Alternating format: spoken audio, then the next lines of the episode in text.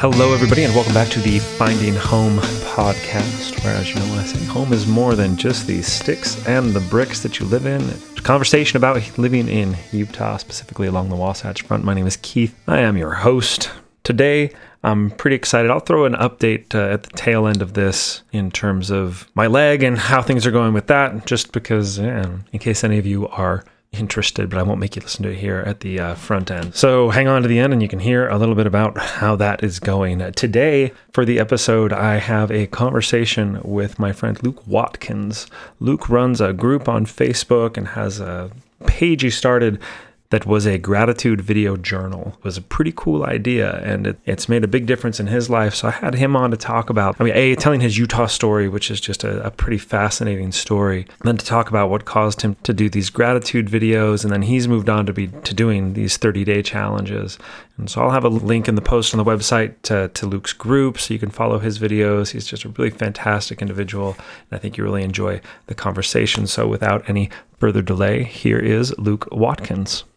Thanks for coming on. I appreciate it a lot. It's going to happen every time I interview somebody, but I, real, I know so many great people. I think I just know all the best people, as evidenced by the fact that people are willing to experiment with me on this whole situation. Today, I'm talking to uh, Luke Watkins. He's been a friend of mine for quite a while. He's a musician extraordinaire, but we're not going to mm. talk about that because we're going to talk about something else that he's got going on. But uh, I appreciate you coming on, man. Thanks. Thank you for having me. I really appreciate it. Actually, I'm grateful. So, as you know, the whole concept of this podcast is just talking about life in Utah, specifically along the Wasatch Front, and how that is for different people. And so we're talking to educators and business people and artists and, and all sorts of things. And you have a really cool project you've got going on. And I want to get to that. But first, okay. kind of give us your, your Utah background, your cred, so to speak. Like, sure. how did you end up here? How'd you land in Utah? What, what keeps you here?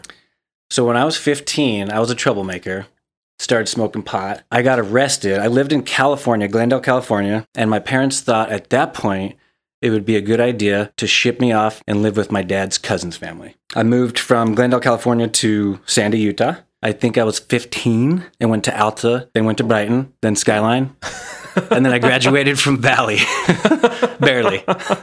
So that's what brought me. I moved here, lived with them, and then my family followed me up here like a year, half a year later because they missed me so much. I think is the truth about it. But were you getting kicked out of schools from school to school? So What's the story? There? I found drugs again. Basically, you know, when you do drugs, you just don't want to go to school. So I just didn't go to school. Uh, Not that I wasn't smart. What? Because I'd say, well, actually, one of my catchphrases is uh, "ain't had much schooling," but I'm not a dumb kid. But I just didn't hmm. go to school, so they kicked me out. Yeah, that's something. You've been here ever since then.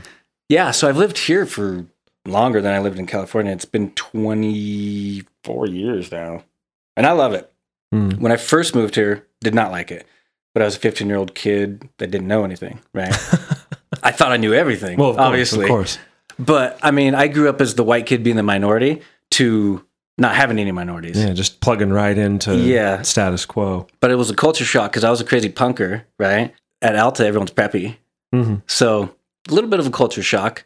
And it took me a really long time to adjust. I would say 10 years, maybe. But I found some friends, and that's another reason I moved schools, is because I found friends and they went to the school they went to, formed the band that we talked about. Mm. You want to talk about that at all? Yeah, that was fun. that was, I, so, you know, I was in the band Hospital Food. Uh-huh. That was my life for basically 10 years or something. And we had a little bit of success, I guess. We had a couple albums we put out. I, I, I tell you, I, my band was always like, if we can only get that far, just do what they're doing.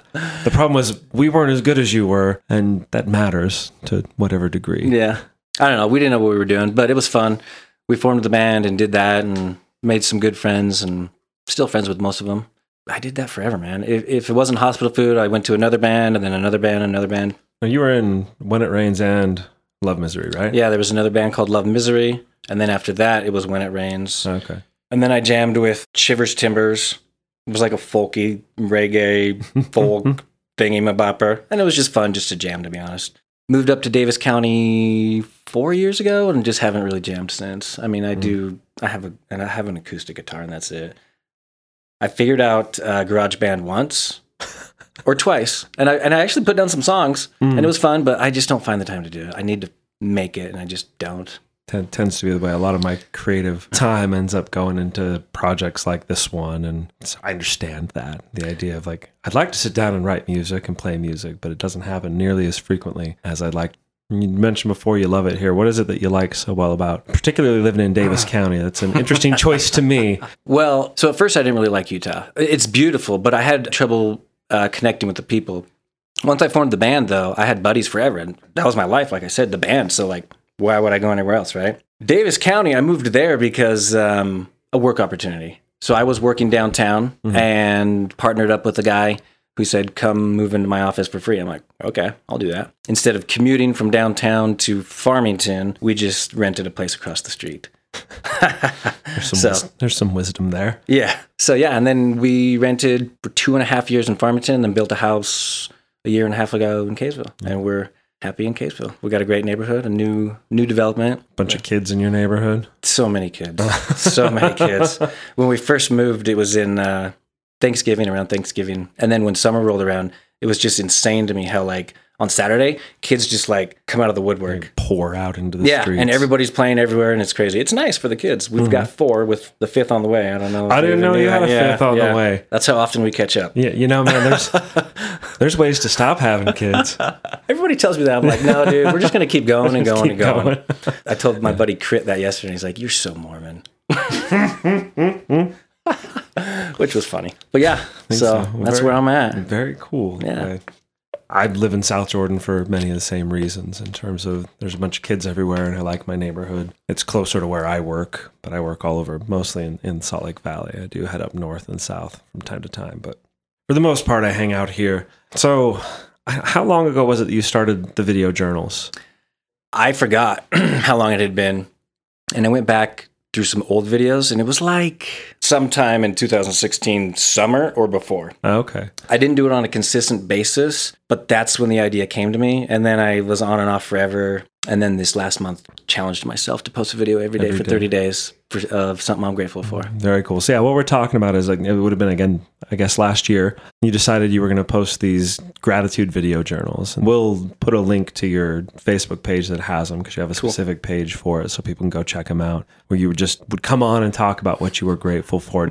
What made you decide to do something like that? That seems to be for me something. If I thought I could do that, I'd be like, nah. Too many people will think weird things about me, and then I would decide against it you know, but you just kind of just threw yourself out there. Where did the genesis of the idea come from? And then what made you continue on with it, even being something that's a little different than what a lot of people around you might be doing? The idea just came to me randomly, to be honest. About that time, I had started a coaching program. Not that I teach, but I hired a coach for hmm. business and life. And one of his main things that he taught me was journaling. And I went through and journaled, and I still do almost daily. And I would write down my thoughts that, or inspirations that come to me, right? I don't know that that happens to a lot of people anymore these days because we're so busy. But sometimes if you just stop and think, these random thoughts come to you. I'm sure I'm sure you're aware, and I'm sure everybody is. Whenever you can remember that, because we're always so busy. But I would just write things down. I'd be like, "Oh, that's an idea. Write it down. Write it down. Write it down." And that was one of them. And I just did it. And to be honest, I was completely scared shitless. I mm. guess if I can say that. But I just did it anyways. And that's one of my mantras, I guess, if you will, of life is just take action. Like mm-hmm. you know a little bit about my business career. I just quit my job and started something else, right? Mm-hmm. So I, I I didn't know what I was doing. I still don't know what I'm doing, but I just do it because I mean the 30 day challenge. I just committed myself. I'm like, if I'm gonna do this, I'm gonna do this. So I did that. Yeah, I'm just talk, doing it. Talk man. about the 30 day challenge. You just finished that up yeah. just a few days ago. So you decided to do it. You went out and did it. What was that like? And did anything change in your life and such in Totally. doing that? So many things changed. It was really amazing to be quite honest. And I would encourage other people to try it, even if it's just write something down. And I tried to do that in the past like year and nobody has done it. Like I'm like, you post a video of something you're grateful for and nobody did it. I got like my mom to do it and my sister. And I think that was it. And I hmm. tried pretty hard for a while. The 30 day challenge was really amazing. I learned a lot about being challenged, the obstacles that you're going to face, how to overcome those obstacles, how to push through those obstacles. And then the concept itself of gratitude just changed my life. I think because it changed my life, I actually noticed that it changed everybody else's life around me. The positivity that I would have and carry with me throughout any given day during that challenge because of the gratitude that I was expressing would rub off on like people at my work, my family, I just recently wrote a bunch of things that I learned from challenge, so that's why it's pretty fresh in my hmm. mind. But weird things like I realized I became a better listener. I feel like I have better confidence, understand myself a little bit better. I realize what's really important in life and what's not. You know, a lot of times we we get wrapped up in money and things and I just didn't care anymore and I don't anymore and it's weird. it's awesome. It's amazing.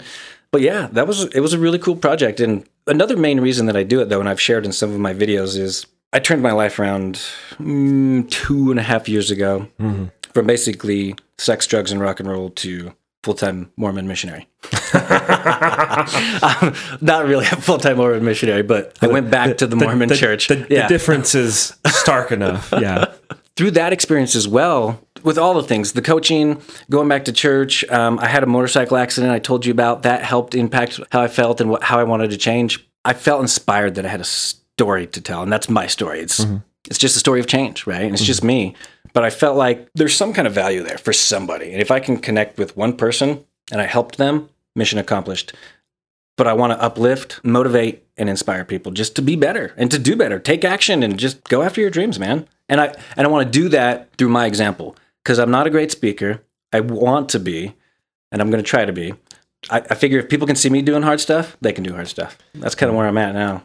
Well, it's, it's interesting you mentioned that because I'd seen you do your videos, and I know you weren't doing them daily or weekly or whatever, however often you were doing them, but I saw you were doing them. You kind of put yourself out there, and that was actually one of the things that inspired me in this last. You know, I went down to Haiti last month, and I was able to raise just a crap load of money on a whim. But part of it was like, well, Luke does these videos. I can do some videos, see what people do. And I'm not even like yanking your chain and saying like it was that. It was you were just out there doing. It's like, well, it's just Luke. Exactly. Luke is Yeah. getting out there and doing stuff, and I, I can make something happen. And it was really a cool thing for me to experience in terms of the response that I got to those and getting over my fear that I look like a, a big marshmallow man uh, when I'm on camera. I thought, and you texted me that, and I thought that was so cool, man. I was like, sweet, and that's that's the purpose. That's my purpose. That's what you're trying to do. So you you did the 30 day challenge. Yes. And you talked about what it helped you know what was actually important. What is the most important thing then? And you've had this Zen moment of of clarity where we're all like dogs chasing our tails, trying to get the next thing and get the next thing and get the next thing. And it seems like you discovered something outside of that. Tell us about that. What what is important that you found based on these last 30 days of just focusing on gratitude? Well, it's interesting you ask that because I think it was on your first or second podcast you said we're just humans and it's all about our interaction and our relationships. Hmm. And that's really what it is. Hmm. It's I mean, obviously the first thing that comes to my mind is my family, right? I used to be a workaholic and I would work at nights and do this and now I just stop and I don't touch work again and I dedicate time to my family. And I go to their sports activities and I make sure to do all that important stuff. But even on a deeper level, it's the people I work with. It's you. It's sharing messages through Facebook videos to reach tons of people to just I really just want to make the world a more positive place, you know? And I think that's what it's about and I strongly believe that if we get enough people to gather together in that fight, we can. I mean, I'm affecting my own world and that's good and I want to affect other people's world in the same way. It's just about us, man. Humans. Humans. our, just friendship, service, love, caring. Humans connecting with other humans. I know it sounds Right? stupid and silly, No, right? no, But, like, man. that's that's like my watchword at this point. And it's funny because, you know, I'm still into like business and marketing and wanting to make money and do stuff like that. But it's just, I realize after doing that, it's just, who cares? So what? For example, when I first started in real estate, I just thought it was the coolest thing. I'm going to be rich. I, I'm sure you probably gathered that when we met for lunch. And I'm like, dude, tell me how to flip a house. I just, you know, was in the clouds and, and you get lost and it's not really that important. It's not, it's just, it's just not that important. Money's not that important. I don't know. It's crazy. I know. Not to say I don't like money or things, but it's not the most important thing. it seems everybody has to reach that point at some at some time in their life where they might be chasing something for a really long time and they get it only to realize that it doesn't satisfy the way that you thought it would. So often we set our sights on on some sort of financial goal, some sort of I want to make this much money or have this kind of independence or whatever it might be, but we don't really think about what that actually means once you get there. We just kind of put our heads down and try and hit the goal and hit the goal and hit the goal and hit the goal and sometimes we hit the goal and we don't even notice that we did because we've just been putting our head down and, and pushing forward so hard. And you, when you do that, seems like you just miss the things around you. You know, life happens. Okay, who was it? So life happens when you're busy making other plans. Mm-hmm, I'm trying to remember. It was a comedian somewhere. Um, I just read a book and there was a quote in it that I really liked. I can't remember exactly, but it says you get to a point where you become an expert and there's nothing else to do. You're an expert, except you can contribute to other people and help them become experts. It's like, oh yeah, that makes sense. It's like you spend all that time acquiring and, and reaching those goals, and then you realize there's more and it's giving and it's helping people. And I realized that, and that's what I'm trying to do through my videos. So I don't know. I mean, I, I honestly don't have all the answers and I don't know how to explain myself. I just do it and I'm an action taker and I want people to see me doing it and hopefully it encourage people to do the same. would you encourage somebody to get super public about what I guess would be considered more vulnerable aspects of their life? Well, being vulnerable is an amazing thing. You can connect with people on a way deeper level. Now, that being said, people are scared of it. I'm one of them. When I speak in public, my throat constricts and I can't talk, and it's like, ugh.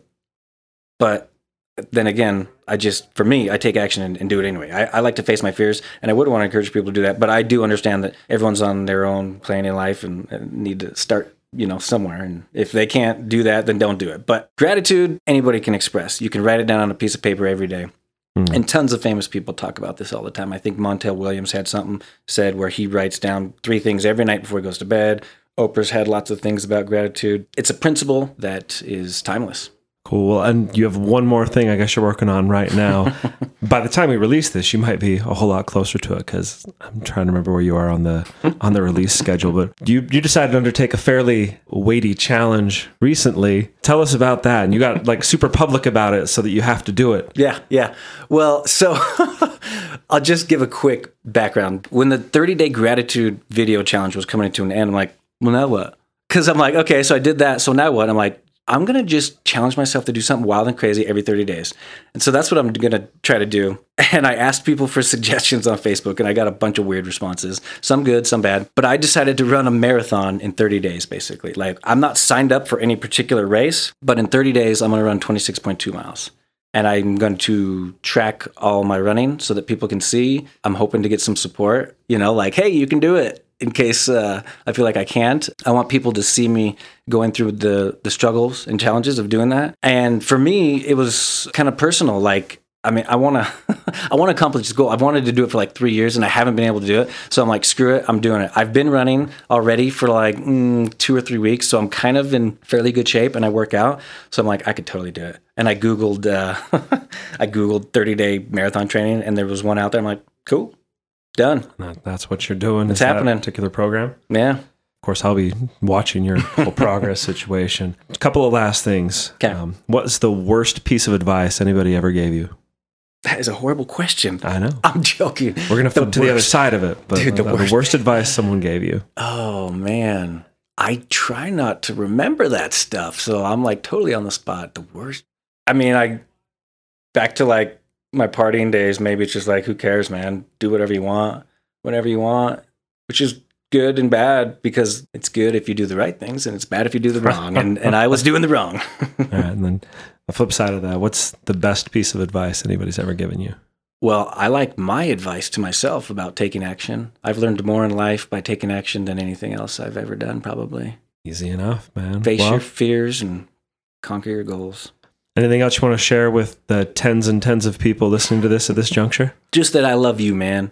I love Keith. Seriously.